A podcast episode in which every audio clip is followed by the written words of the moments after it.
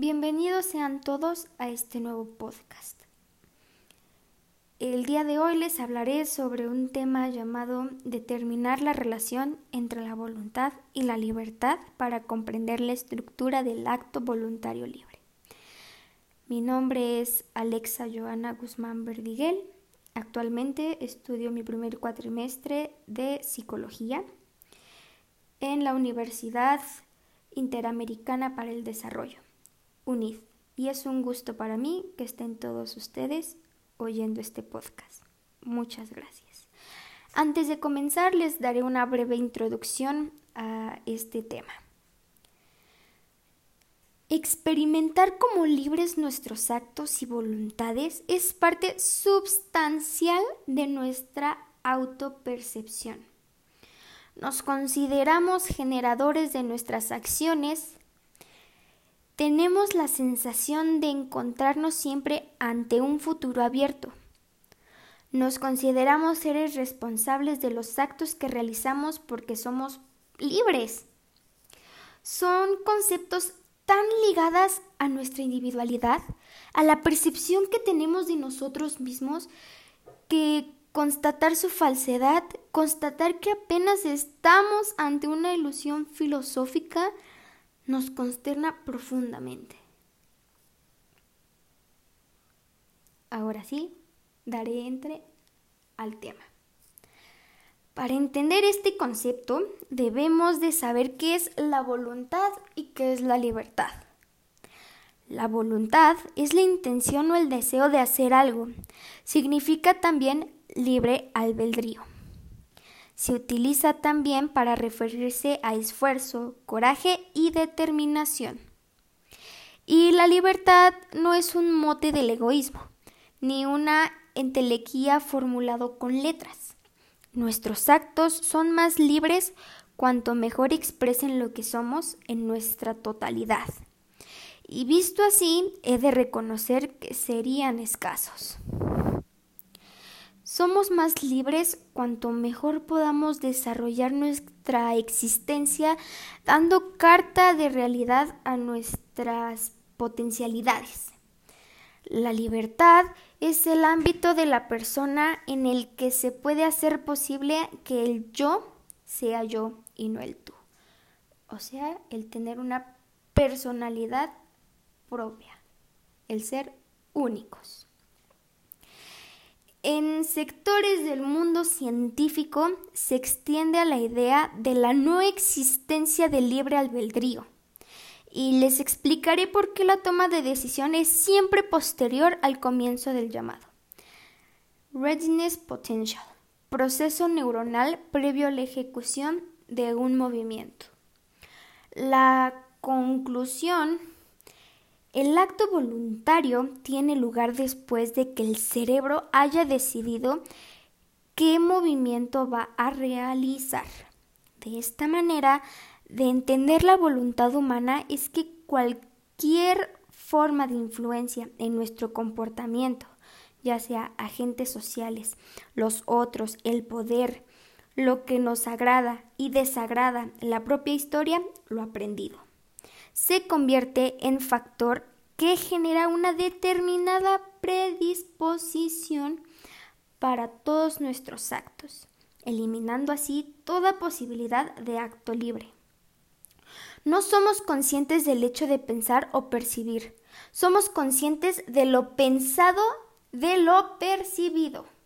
La sucesión de actos voluntarios que conforman una realidad distinta de la pensada o percibida es el acto libre, o sea, el libre albedrío. También lo es si nos decidimos por lo pensado o lo percibido. No se trata pues de un solo acontecimiento, de un solo gesto o una sola acción. Se trata del encadecimiento de acciones y reacciones que decidimos terminen siendo reales Independientemente de nuestra biografía, nuestra función neuronal o las circunstancias sociales ambientales, no es el proceso de pensar lo que nos lleva al acto, es la decisión que tomamos sobre lo pensado. La fuerza de voluntad libera a las personas de las cadenas de su propia debilidad, como son la pereza, el mal genio o la inconstancia. Hace a las personas más libres. La libertad exige posesión, o sea, es decir, señorío de sí mismo, porque quien no logra dominarse a sí mismo tampoco es libre. La incapacidad de controlarse a sí mismo es la peor de las tiranías. Schopenhauer toma como punto de partida la distinción entre un modo popular de entender la libertad, situando en el plano de lo físico como no impedimento a no existencia, de, eh, de obstáculo, perdón, para lo que el individuo quiere hacer y una libertad intelectual y moral entendida desde la filosofía que involucra la aceptación o negación de principios y que remite al plano ontológico sin quedar reducida al estadio existencial de la misma. Esta idea física de la libertad nace de la experiencia del hombre, donde se plantea como un poder hacer lo que el individuo quiere en cada caso, poniendo énfasis en el poder realizar la acción. Para una correcta interpretación de la libertad es preciso abandonar esta idea común de hacer y trasladar al plano del querer, reorientando la pregunta. Así, ese querer propio eh, de, de cada individuo ocurre de manera libre, puesto que una vez satisfechas las necesidades básicas del hombre, este crea nuevas necesidades, quiere otras cosas de carácter mucho más complejo, que ya no se sitúan exclusivamente en la esfera de lo físico, donde este querer puede verse en algunos casos satisfechos y en otros obstruidos por elementos ahora de orden abstracto, como por ejemplo un sentimiento, una expectativa o por diferentes estímulos que, que condicionarían su querer, ¿no? Con lo que este no sería un querer libre, pues para que sea tal no debe estar abajo ninguna condición, ni de tipo material ni de tipo inmaterial. Por esta razón, la libertad no radica en la posibilidad de hacer lo que el individuo quiere, más bien en la posibilidad de que ese querer sea dado sin necesidad alguna para él. Por lo tanto, el concepto de libertad se vuelve un poco más abstracto y se entiende como la ausencia de la necesidad entre aquello que origina el querer y el acto de la voluntad con lo que surge la posibilidad del libre albedrío como facultad de obrar en base a la pura reflexión o elección. Schopenhauer se opone a esta idea de la existencia de un libre albedrío, donde el hombre actúa y más aún quiere libremente en base a su cosmovisión del mundo como voluntad y representación. Muchas veces se ha considerado al hombre como existiendo libremente en un mundo, aunque él no haya elegido su existencia. Se piensa al hombre como contenido en el mundo junto a otros elementos de distintas características, lo que no es así en el pensamiento de Schopenhauer. El mundo explicado brevemente es eso más próximo a la conciencia humana.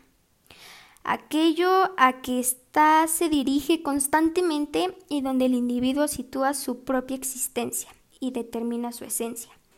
Sin embargo, en cada intento por alcanzar una explicación profunda acerca de él, se comienza o desde el objeto dado por la realidad empírica o por el sujeto quedando en este caso toda posible explicación en el ámbito de la idealidad. La filosofía entonces se ha movido entre estos dos polos aparentemente opuestos, atribuyendo y significados al mundo y a lo que se relaciona con él desde un realismo empírico o de una idealidad trascendental, siempre desde una esfera para criticar a la otra. En conclusión, si seguimos, si conseguimos más bien actuar, pensar, sentir y querer ser quien soñamos ser, habremos dado el primer paso de nuestra persona. Guerra de autodeterminación. Por eso, no, por esto es importante ser uno mismo quien cuide y atienda las propias necesidades.